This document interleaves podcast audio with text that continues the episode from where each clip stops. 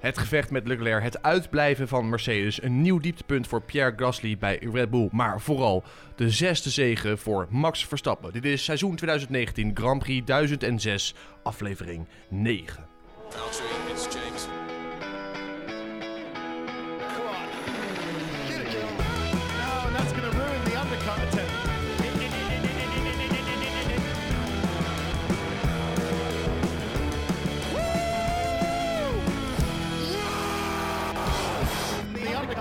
Ja jongens, welkom bij de Undercut. Aflevering Oostenrijk, eindelijk een zege. Eindelijk. Is, eh, Eindelijk een leuke Grand Prix. Ja, we hebben er even op moeten wachten. Jezus. Zijn jullie al bekomen van de, van de euforie of is het nog... eh, zijn jullie nog eh, zijn, hebben jullie een kater eigenlijk? Ik ben nog überhaupt? steeds dronken. Ja? dat is ook wel te zien. eh. Da Da- David, je bent verdacht stil. Is dat omdat je het allemaal niet zo spannend vond? Of eh, zit je nog bij te komen eigenlijk? Nee, ik heb ook wel een feestje gevierd na de race gisteren, ja. Ja, jij Kijk. kwam nog met de Polonaise, kwam jij hier binnen. Ja. met- Over Polonaise gesproken. We zitten hier de traditionele bezetting aan tafel. Dus eh, Sebastian, David en Cher. En we hebben aan tafel inderdaad de man van de Polonaise.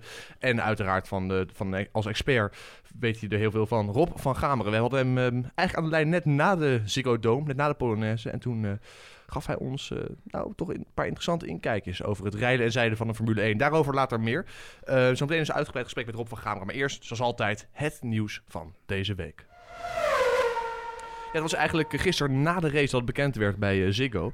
Namelijk Honda en Red Bull, hoog overleg. Mannen, wat, is, wat moeten we daarvan vinden? Wat moeten we daarvan weten? Ja, het was wel bijzonder, want Honda die en Red die zijn natuurlijk dit jaar het traject samen ingegaan om eh, ja, weer races te gaan winnen. En toch was, bleek er enige twijfel te zijn daar. En eh, was er gewoon ja, wel een gesprek om te kijken hoe ze dat in de toekomst, of ze dat traject ook verder willen voortzetten. Maar ja, ik denk zoals we al hebben gezien na gisteren met de overwinning en de blijdschap en de tranen bij Honda en ook bij Red eh, dat, eh, dat natuurlijk een stuk makkelijker, dat, dat ze dat gesprek nu hebben gehad. Ja, ja. Ja, wa- want even voor de duidelijkheid, ze zeiden gisteravond hè, bij Ziggo dat het gisteravond plaats zou vinden.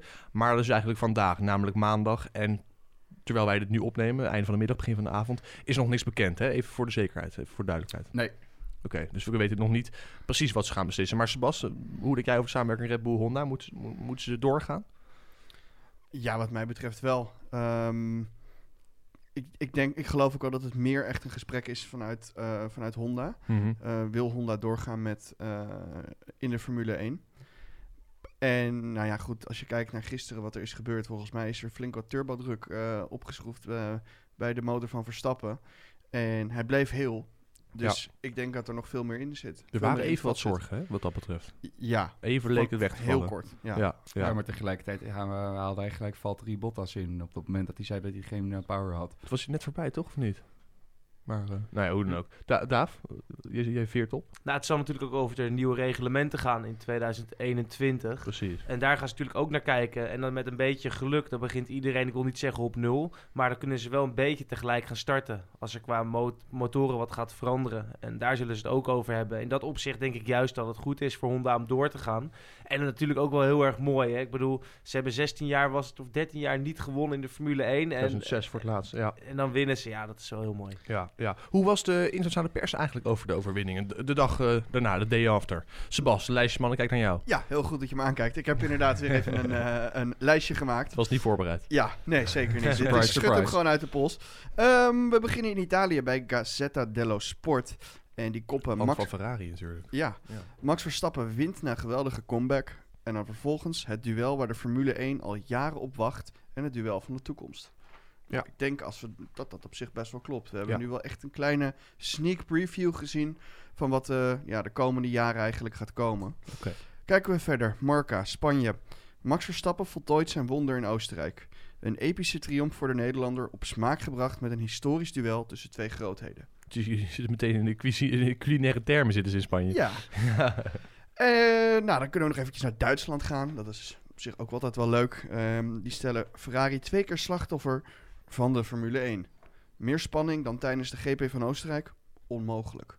Nou, Zo. dat klopt denk ik wel. Mhm. Kijken jullie zo aan? Ja, eindelijk weer actie. Ik bedoel, de vrije trainingen waren, waren leuk. De kwalificatie was al super spannend. En de race, kijk, en dan wint Max. Maar als Max niet gewonnen had, had het ook gewoon een super Grand Prix geweest. Ja. En dit is echt heel goed voor de sport. En dit, dit hadden we ook wel even nodig, En hoor. dat is pre- precies, jij zegt misschien David, een heel terecht punt. Namelijk, het was niet zozeer alleen de race, maar eigenlijk ook voor de mensen die dat niet gezien hebben, ook de trainingen waren waanzinnig. En inderdaad ook de kwalificatie. Het was eigenlijk een heel weekend vol spanning.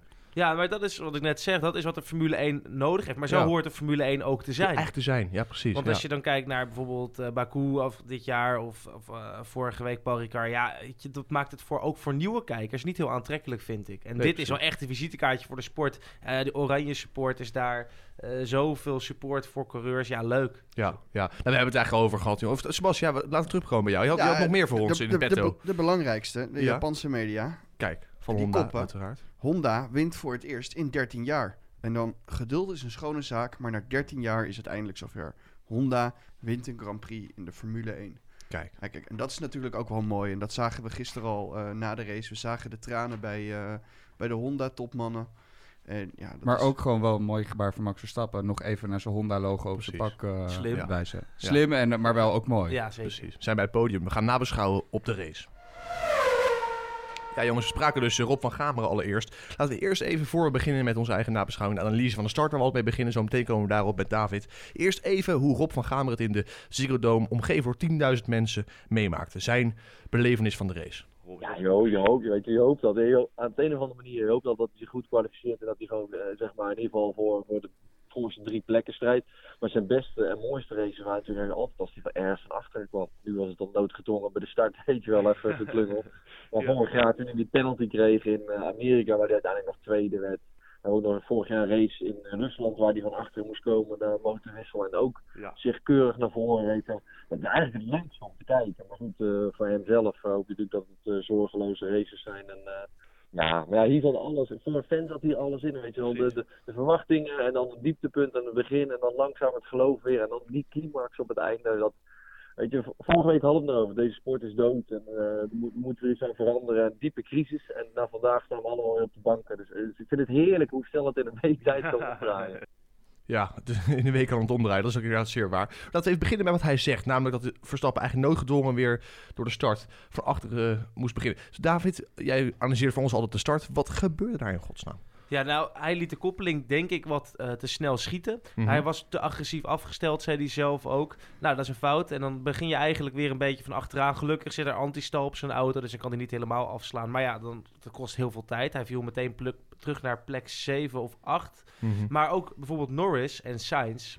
Schoot had een hele goede start. En Norris Ja. was aan het vechten met een Mercedes. Zag je wel voor bocht 3 dat hij echt motorvermogen tekort kwam. Mhm. Maar super mooi om te zien. En dan, even, dan neem ik even de eerste ronde hoe Max dan achter Gasly, Gasly terecht kwam. Maar ook hoe hij hem inhaalde in die laatste twee Ja, bochten. buitenom, hè? Ja, maar op een compound harder. Ja. Dat vond ik fenomenaal. Dat is niet omdat het Max is, maar buitenom met zoveel snelheid. Ja, dat En dat je ook gewoon wegrijdt waar je een hardere band hebt. Is dat, is dat nou zo goed van Verstappen of is dat teleurstellend van Gasly? Eh, David, wat jou betreft. Nou, beide. Ik, dat wegrijden van Max, dat is knap. Maar ik, ik bedoel, Gasly zit altijd onder Max zijn... Boven Max zijn tijd. Al Mhm. is het ook compound zachter. Dus Ja. ja. Het is, het is wat eh, Rob van Gamer misschien wel terecht aanstipt inderdaad. Of nou sowieso terecht aanstipt. Een goed punt dat hij maakt. Namelijk de meest spannende acties of de meest spannende races. En al- altijd een garantie voor spektakel als Max uit de achterhoede komt. En dit keer weer noodgedwongen van plek 7. Toch een soort van achterhoede. Dus natuurlijk niet helemaal de achterhoede. Maar even eh, als je vanaf plek 2 start wel. En inderdaad weer een garantie voor spektakel. Moeten we niet gewoon voortaan altijd zeggen. Nou, doe maar een poepstart. En dan kom, kom, het, kom met de rest van de race wel goed. Natuurlijk liever niet. Maar het is wel leuk om spektakel te zien. Eh, Ja. Voor de fans, ja, ik zou het wel heel leuk vinden. Maar Max zelf, die wil uiteindelijk gewoon lekker eerste gekwalificeerd staan. En die race is eentje op kop uitrijden. Ja, de, de, de- Sebas en Thierry zijn vandaag stil geweest. Waar gelo geloofden jullie nog in het herstel na die start? Eh, dacht, waar dachten jullie van, hé, hey, er zit nog iets in het vat? Ehm, dat kwam eigenlijk toen hij in een heel, heel, heel rap tempo naar eh, Sebastian Vettel reed. En toen hij die eigenlijk ja, vrij makkelijk wist te passeren, toen dacht ik, oké, er zit meer in. Ja. En toen dacht ik wel van, Bottas, die moet hij wel kunnen hebben. Nou, Mhm. toen hij zo snel naar Bottas reed, toen dacht ik, nou, nu gaat hij hem gewoon pakken. Ja, ja Nu- gaat het voor de zegen Nu gaat hij hem gewoon pakken, ja. Tjer, was jij ook zo? Zag je het ook meteen... eh, Ja, na de start had ik wel echt mijn ernstige twijfels. Ik denk, nou goed, dat is weer gewoon een mooie weggegooide, weggegooide kans. Alleen ja, toen hij daarna eigenlijk naar, eh, naar... Het begon voor mij eigenlijk al op het moment dat hij die pitstop had gemaakt... dat hij al gewoon echt een seconde of een half seconde wegreed bij Hamilton... en gewoon op die manier gewoon Sebastian Vettel inderdaad al kon gaan aanvallen. Ik dacht, nou, wellicht het podium. En toen hij voor, ja, eigenlijk het podium reed, dacht ik daarna van... nou, overwinning zou misschien ook nog wel, eh, nog wel kunnen. En ja, vanaf dat moment zat je gewoon echt op het puntje van je stoel. Ja, ja vanwege inhaalacties ook, ja. Laten we heel even horen wat Rob van Gameren daarover zegt. Over het inhalen van Max Verstappen. Het wel helemaal... Kijk, ik vind dat het moet kunnen. Weet je, het is gewoon een beetje intimideren, want ik laat hem een klein beetje naar buiten lopen en eh, zoek het maar uit. Weet je. Want de Ja. ronde daarvoor deed hij het ook en toen werd hij op de DRS weer gepakt, zeg maar. Ja. Dat rechte stuk daarna. Dus hij dacht, oké, als ik hem nu gewoon goed afsteek, dan weet ik in ieder geval zeker dat hij niet meer terugkomt. terugkomt. Ja, precies. Ik, ik vind dat racen, weet je. Ik vind dat racen. Maar in de Vettel er geen straf hoefde te krijgen. In Canada vond ik niet dat Hamilton gisteren een straf hoefde te krijgen. En zo vind ik ook niet dat Verstappen vandaag een straf moet krijgen. Het hoort bij het racen. Oké. Af en toe tikken ze elkaar een beetje aan. Weet je, Verstappen was sneller, hadden misschien iets cleaner kunnen doen. Ja, Maar ja, dat, eh, weet je... hoort erbij. Het kan, eh, het kan niet altijd clean, ja, dan moet het maar zo. En Ja. eh, nu was het, het was een beetje met, met de spierballen eh, laten zien aan Leclerc van... je mocht er wel eigenlijk een snellere wagen hebben dit weekend, maar ik ben nog altijd de baas hier, zeg maar. Dat vind ik ook wel mooi, want het zijn natuurlijk wel de twee sterren van, de- van de nabije toekomst. Ja, de spierballen van de twee sterren van de nabije toekomst, zegt Rob van Gamer. Uiteraard gaat het over het moment van eh, Charles Leclerc. Dachten jullie nog van, oeh, daar, daar er hangt nog het zwaard van Damocles boven zijn hoofd, want die stewards gaan dat nooit tolereren? Of, Ja, ik Ja? was, Ik, eh, toen ik dat zag, dacht ik al, dit wordt echt weer zo'n geval als wat we ook in eh, Canada hadden. Van dit wordt weer een vijf seconden tijdstraf. En eh daar gaat weer een overwinning. De zoveelste race die dan weer zeg maar door een tijdstraf uiteindelijk wordt bepaald. was het terecht geweest, Jar? Nee, Waarom niet? nee, gewoon niet. Omdat je moet kunnen racen. En we hebben dit vaker ook gezien. We hebben het ook in China toen gezien. Dat eh, geloof ik Ricciardo en Vettel ook gewoon een beetje lopen te wheelbangen. Het hoort er gewoon lekker bij. En eh, je wil uiteindelijk wil je de actie zien. En het wordt nu, eigenlijk wat Van Gamer ook zegt, het wordt redelijk kapot gereguleerd iedere keer. Waardoor ze ook niet meer willen racen. Omdat iedere keer als er een tik wordt uitgedeeld, er gelijk over de boordradio wordt gezegd: Ja, zie je wat je hebt gedaan? Dan staat er weer gelijk zo'n irritante balk met under, eh, under investigation daarboven. En dat moet gewoon niet. Je moet gewoon. Ze moeten wel kunnen racen. En als je iemand er vol afrijdt bewust, dan is het een heel ander verhaal. Maar nu gewoon een inhoudactie inderdaad, waarvan hij de vorige, van zijn vorige heeft geleerd. Omdat hij ziet van oké, dan pakt hij me op het rechte stuk er weer bij. Mhm. Ja, je nu net even iets breder maken. En ja, Leclerc stuurt in. Max laat hem staan. Ja, een tik. Hij gaat er buiten. En dat ja, is racen. Dat, dat is geen tijdstraf waard. Dat is gewoon racen, inderdaad. Dus je verwachtte hem wel, maar je had hem niet terecht gevonden. Dat is eigenlijk de Ja, ik had bij meer gewoon verwacht, omdat de VIA zo... eh, Regelneukers, ja, eigenlijk. ja. En- op basis daarvan dat ze hem ook gewoon weer eh, die vijf seconden zouden uitdelen. Maar ik ben heel blij dat ze dat niet gedaan hebben. Precies. Even een heel korte reactie. Eh Sebas, eh, terecht, onterecht? Of had je hem verwacht, of had je hem niet verwacht? Ja, hij had wel een straf moeten krijgen. Ja? Nee joh. ja, dit is serieus. Heel eventjes een dodelijke straf. dat kan hè, mag je ook nee, ja, zeggen. nee, nee. Ja, ik ben het wat dat betreft denk ik met iedereen hier aan tafel eens. Dus geen, geen straf Geen terecht, maar had je hem verwacht? Had je gedacht? Ja, ja, ja, zeker. Want, Zeker. eh, zeg maar, hier, Matteo Bonotto, of, hallo, gaat het goed. Ferrari-baas Binotto, laat ik alleen zijn achternaam zeggen, helpt al. Eh, die zeiden ook van, nou, ik had, het is geen straf waard, maar als ze consequent zijn, de stewards, is het wel een straf. Nou, bij Ferrari waren ze sowieso aan het, aan het feesten in de pitbox, omdat ze natuurlijk dat valse document eh, zagen. Ja. Dus ze hadden hem daar ook al verwacht. Ja, even misschien voor de mensen die dat niet meegekregen hebben. Op een gegeven moment, hè, de, de- Max Verstappen en Charles Leclerc moeten zich melden bij de stewards. Ja. Op dat moment gaat er een, een, een document online, social media, dat, dat een fake document, dus waarbij Verstappen na vijf seconden terug eh, st- straf krijgt en dus daarmee Leclerc winnaar wordt. Dat bleek achteraf een van een Russische troll geweest te zijn, toch? Nou, of hij Russisch is, weet ik niet. Maar Nee. het is in ieder geval een goede grappenmaker. Want hij Ja. heeft eh, de complete internationale media en de Formule 1 teams eh, heeft hij in de maling genomen. Dus, GP-blog zelf eigenlijk ook, of niet? Eh, Hadden wij een berichtje? Wij hadden wel iets klaar, maar we, we zijn inderdaad niet echt zo ver gegaan dat het compleet fout is gegaan. Was dat omdat we bedenkingen hadden, of was het omdat het gewoon nog work nou ja, in progress zagen, was? nou ja, we zaten er naar te kijken en we zagen inderdaad dat het toen op een gegeven moment niet klopte. Oké, oké. Daaf, tot slot bij jou. Had je hem verwacht? Had je hem terecht gevonden? Straf Ehm, dus, bedoel ik ik, daarmee. Ik, ik dacht wel dat hij kon komen, maar eh, terecht nee. Weet je, als we parades willen rijden, dan kan je gewoon net zo goed zoals in andere raceklassen een hot stint gaan rijden van eh, een Mhm. half uur. En dan zie je wie over, eh, dat, over dat, die termijn het snelste is. Maar we willen toch racen zien, het visitekaartje voor de sport afgeven en dat is dit. En wa- waren stewards wat jou betreft eigenlijk een beetje inconsequent hier? Ja, inconsequent. Ik vond dit sowieso geen penalty. En wat er in Canada gebeurde, vond ik ook geen penalty. Ja, als je iemand wat maar dan zijn ze dus in zo consequent. Want Frankrijk was Canada ook geen wel. penalty trouwens. de-. Frankrijk was ook geen penalty. Het was wel een penalty, maar het was...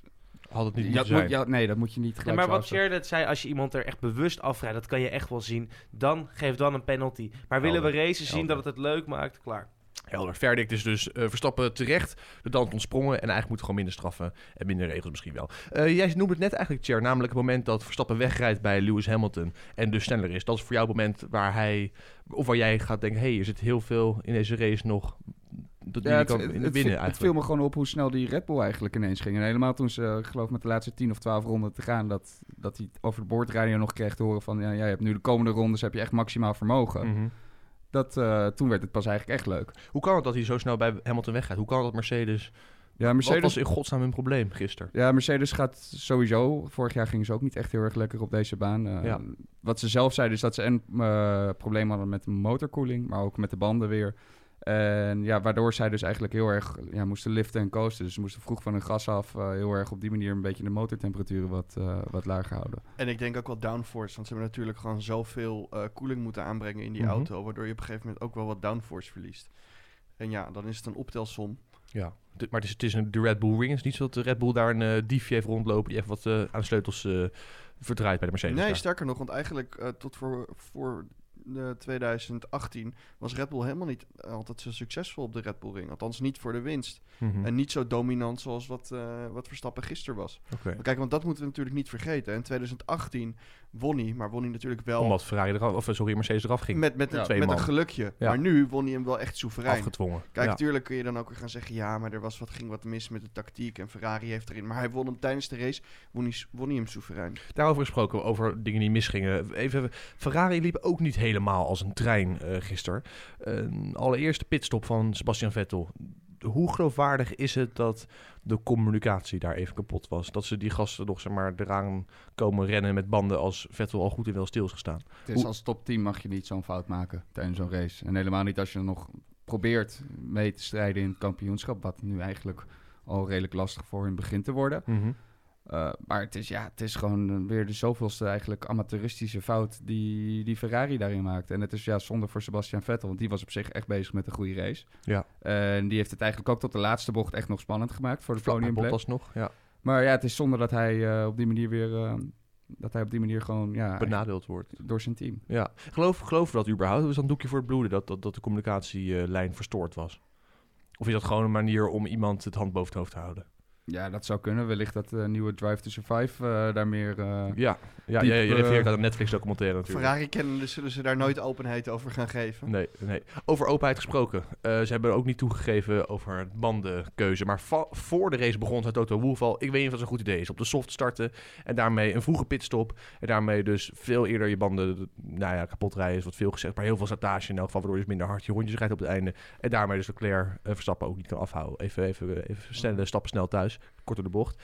Um, is, kun je dan nu concluderen dat Verstappen, of, uh, Verstappen dat Ferrari er twee fouten heeft gemaakt? Namelijk dat die banden inderdaad op de soft starten niet goed was. En dat ze daarmee hun race eigenlijk compromitteren. Nou, ze ja. wilden gewoon de race controleren vanaf vooraf aan. Ja. Alleen, ja, dat is aardig tegengevallen. Op zich, Leclerc had wel de pace, want uh, ze waren, hij was sneller dan de, bij de Mercedes. Ja. Dus aan de ene kant kun je zeggen, zo slecht was het niet. Alleen, ja, die ene Red Bull, ja, die, die, kwam, die kwam echt uit het niets. Want ze zeiden ook, van, ze reageerden eigenlijk op Bottas, die al redelijk vroeg een pitstop maakte. Ja. En om dat te kofferen.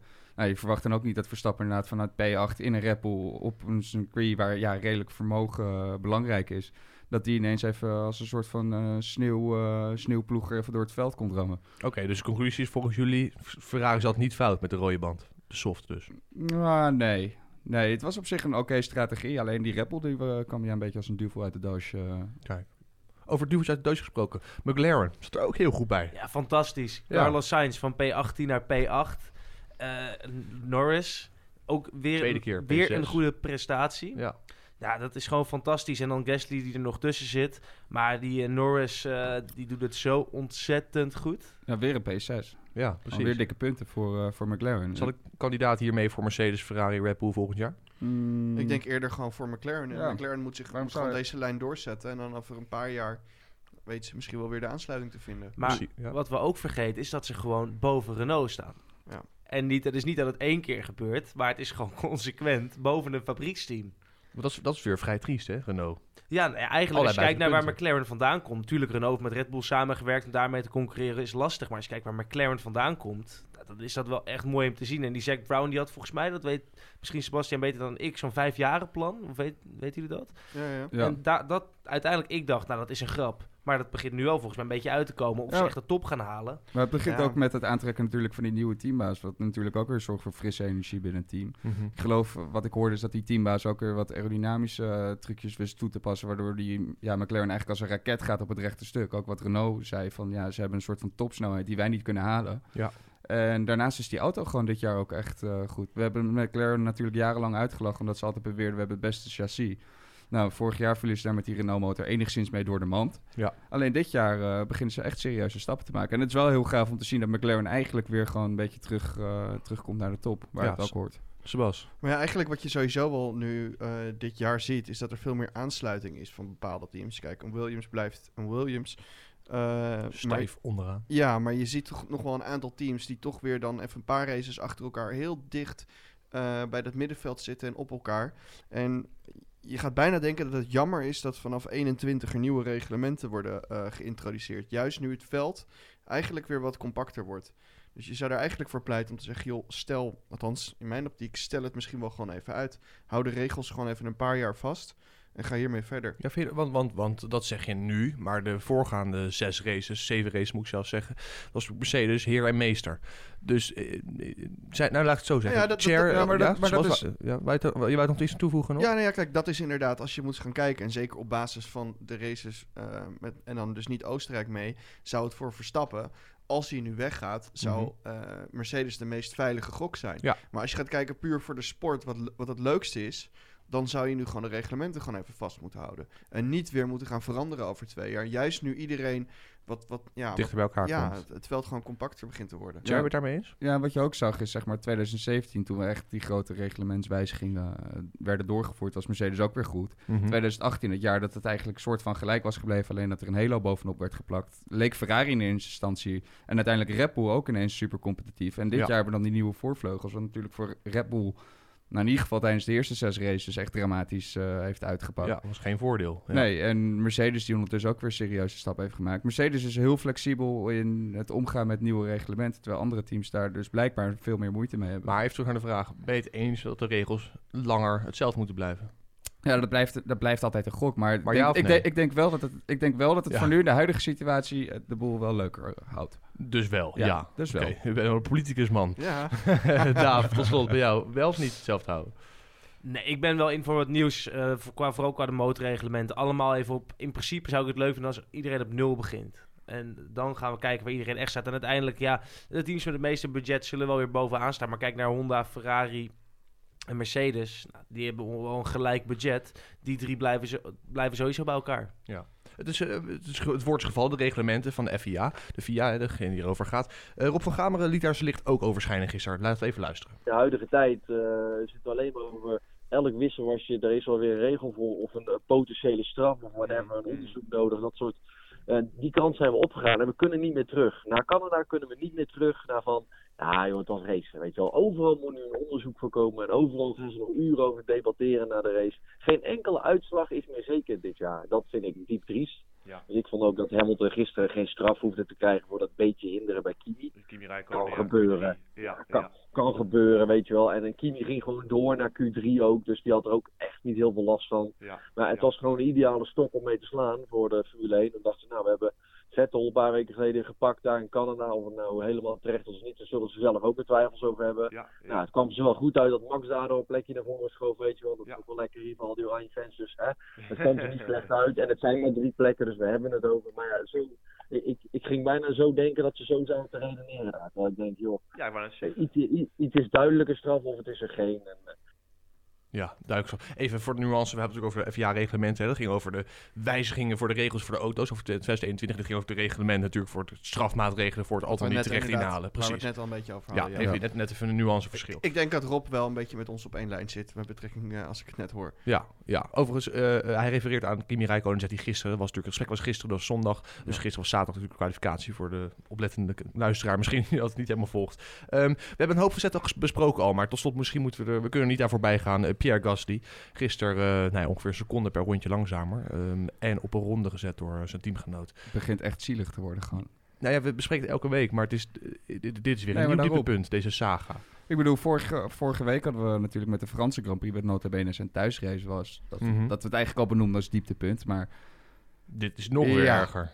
Dit is echt eh, gelapt worden door je eigen teamgenoot, die vervolgens de race wint, terwijl jij na de start nog voor hem ligt. Mhm. Dat is wel echt extreem pijnlijk. We moeten Zie- er natuurlijk wel een kanttekening bij plaatsen. Dat hij wel met oudere onderdelen reed. Dus Ja. hij had niet een aantal nieuwe eh, dingen waar Red Maar Bull dat mee was ging om twee aerodynamische toepassingen. hè? Ja, en ik denk Maakt dat ook... zo'n verschil? Ja, dat denk ik wel. Zeker als je ook het verschil kijkt tussen de races. Oké. Ehm, en ik denk dat Verstappen, eh, zeker maar halverwege de race, wel wat meer vermogen erbij kreeg. Omdat zijn pace gewoon goed was. Ze dachten, we willen het zekere voor het onzekere nemen. We willen niet, eh, of we willen wel, juist wel die Ferrari kunnen eh, passeren. Dus nemen het risico eigenlijk. Dus ze nemen het risico. Oké. Ja, maar ondanks dat, je ziet dat Gasly nu helemaal gebroken iedere keer bij de pers staat. Ik bedoel, het is voor hem natuurlijk ook gewoon weer een, de zoveelste moker, eh, mokerslag die hij voortdurend krijgt. Ja. En dat gaat natuurlijk voor zijn zelfvertrouwen, wordt het natuurlijk ook alleen maar minder en minder op deze leerschool wat dat betreft. Exact. Nou ja, en als wij dus elke keer zeggen, elke week ongeveer, dat er een nieuw dieptepunt is, dan gaat het dus niet steeds beter bij Pierre Gasly, maar het wordt dus steeds minder. Nee, maar exact. Hij weet, hij weet zelf ook dat het zijn eigen dieptepunt, dat dit weer een nieuw dieptepunt is. En dat wordt ook gewoon iedere keer tegen hem, ja, een soort van ingedrukt door de pers die dat iedere keer duim vraagt. Dat gaat Ja. ook helemaal in zijn kop zitten. Dus ook eh, misschien bij het eh, moment van Vettel was dat veelzeggend. Hè? Dat Vettel komt eraan en Pierre Gasly laat eigenlijk de deur wagenwijd openstaan. Dat kan echt niet. Ja, Nee, ja. maar ook hoe die vast zat achter Raikkonen op een gegeven moment. Verstappen die had geloof ik max twee rondjes nodig. Of en hij meer, bleek, ja. ge- bleef gewoon bijna de hele race erachter zitten. Het was Ja. op een gegeven moment dat je op ging staan en applaudisseren... omdat hij er eindelijk langs was na rondje... eh, precies. Ja. weet Ja. ik hoeveel dat eh, exact was. Maar ja, dat was eh, ook wel gewoon pijnlijk om te zien. David, wij eraan toevoegen? Nou ja, dat van Kimi. Ja, Kimi is een goede coureur. Maar met de Red Bull moet je daar toch echt wel langskomen binnen twee, wat, wat je zegt, binnen twee rondjes. Maar die jongen, het wordt alleen maar erger, heb ik het idee. Want in Frankrijk werd, werd, werd hij toch ook al op een ronde gezet door je teamgenoot. En dan, ja, tuurlijk, hij rijdt wel door Max rijdt met andere, ja, andere onderdelen. Kleine Ja. nuance is dat Frankrijk dan natuurlijk wel een langer circuit is... en een ronde hier ongeveer 1 minuut 10 is. Ja. Maar ja. desalniettemin, het is wel gewoon pijnlijk. Ja, dus eh, verwacht wel dat het beter gaat worden. Eigenlijk even eh, Nee. een voorschotje op de voorbeschouwing. Niet. No way, dat gaat niet beter worden. Zoals Cher zegt, dat gaat in zijn hoofd zitten en het wordt alleen maar erger. En ja, ja volgens, volgens mij mag hij het seizoen afmaken. Wat ik begreep. Ehm, Nou, wat het laatste wat er nu is, is ja, dat hij waarschijnlijk, eh, dat Red Bull vanaf september gaan ze eh, zich oriënteren op 2020. Ja, dat had dus Marco gezegd. inderdaad, ja, dit jaar zal hij nog wel mogen afmaken. De vraag is natuurlijk ook wie hem nog op, op korte termijn kan vervangen. Ik denk ook niet echt, daar hebben we het in de afgelopen Ja. afleveringen al ruimschoots eh, hebben we dat besproken. Ja, dus eh, ja, Ja. verschillende namen. Waarbij trouwens eh Michel Blekemoor nog interessant de naam van eh, eh, eh, Nick de Vries noemde. Ja, maar die ga je ook niet zomaar in een Red Bull zetten nu als je ziet wat Verstappen, eh, wat Verstappen daarmee doet. En ik Nee. hoop gewoon wel dat Gasly ze- aan de andere kant gewoon zich wel eh, zijn vorm weet te vinden uiteindelijk. Wat, bet- wat betreft mogelijke voorgangers hebben we Rob van Gamer ook nog even over gesproken. Laten we heel even tot slot horen wat Rob van Gamer zegt over mogelijke vervanging bij Red Bull Racing.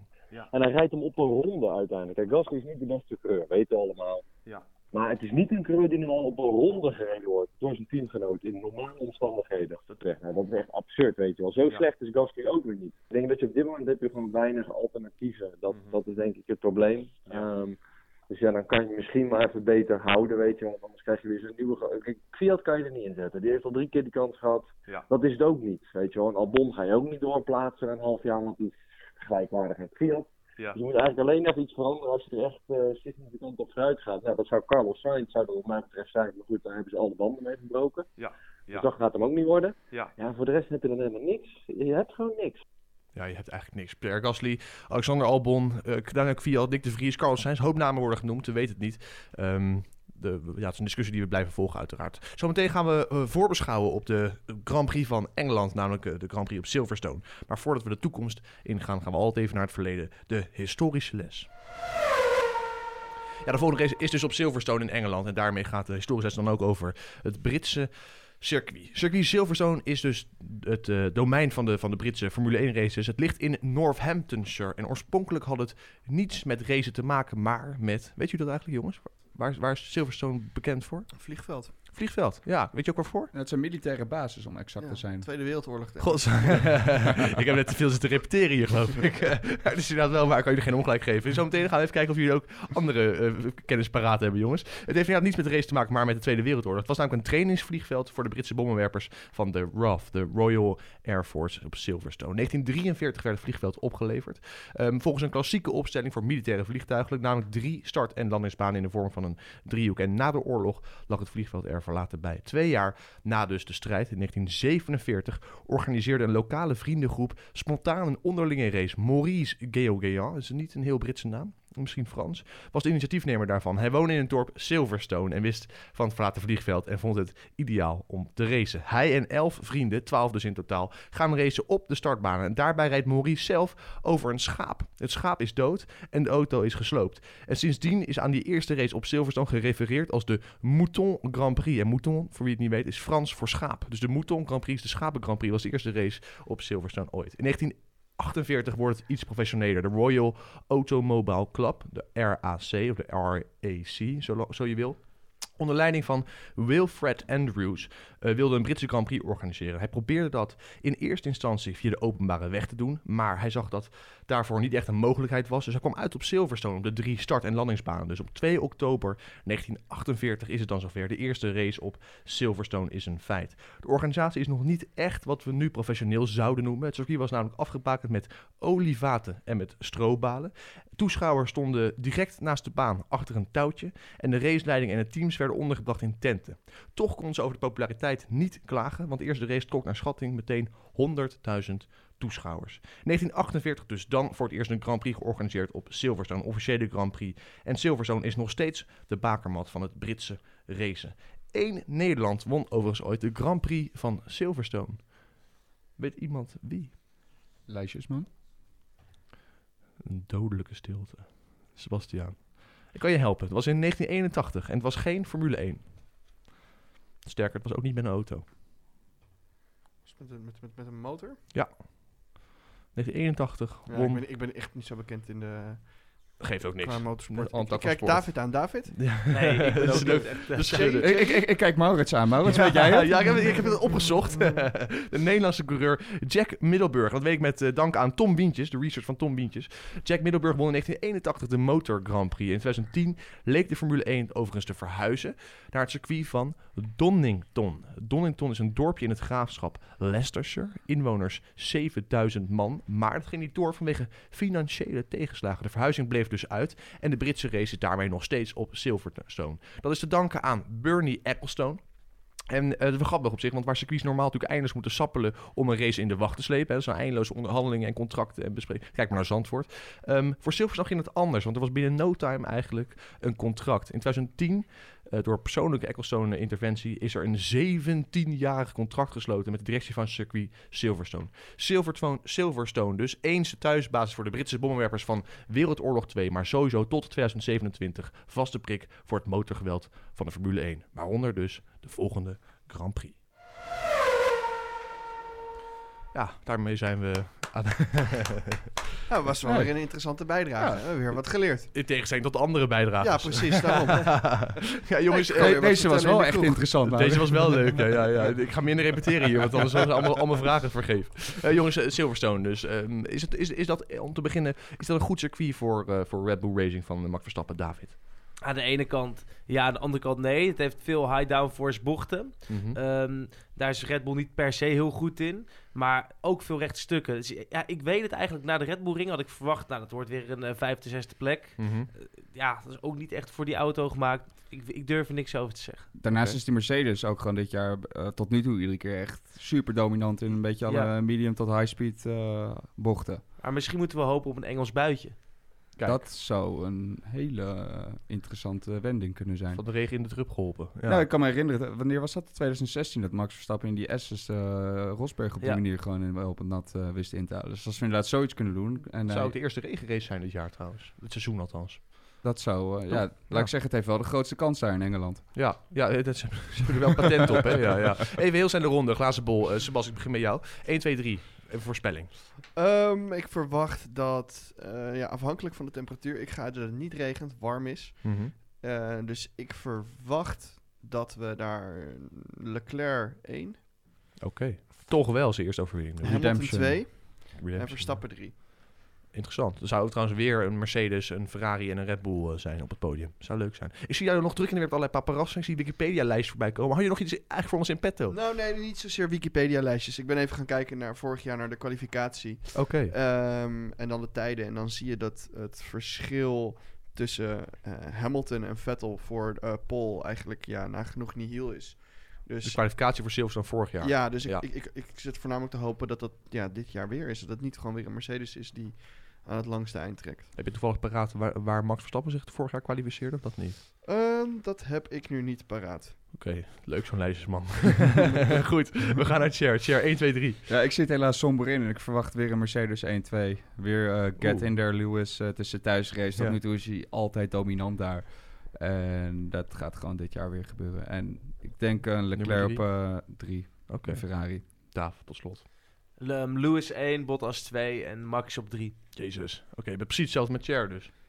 Oké, nou, staat genoteerd jongens. Dus we En hopen, jij Maurits? hopen dat Sebas gelijk heeft dan. Nou, laat, ik- la- laat ik... eh, nou, ik heb wel vertrouwen in eh, Verstappen eigenlijk. Dus ik zeg Verstappen voorspelde 1. je weer. Ja, Verstappen, Verstappen 1. En ehm, Hamilton is thuis dan 2. En Leclerc 3. Zou leuk zijn. Zou leuk zijn, ja. ja, ja. Goed jongens, dat was dan de, de negende aflevering van de Undercut 2019. Dank aan vaste paneltuurs, Sebastian, David en Thierry. Natuurlijk ook een speciaal woord van dank aan Rob van Gameren. En ook een woord van dank aan Tom Wientjes. Over twee weken zijn we weer terug op het Britse circuit van Silverstone. Kijken of Verstappen dan de tweede Nederlandse winnaar wordt... in navolging van dus motorcoureur Jack Middelburg 1981. We hebben er dan al een tijdje op moeten wachten. Ik ben er overigens niet bij op vakantie, maar dat mag de pret niet drukken. Wellicht dat, het dan wel, eh, dat we wel veel beter en sterker zijn. En dat we nog, En nog Bull 1-2, gezelliger. Dan mag nooit meer terugkomen straks. Ja. Heel graag tot in Engeland. Tot eh, dan vieren we natuurlijk de overwinning van eh, Max Verstappen. Zijn zesde zege in de koningsklasse van de Formule 1. Valtteri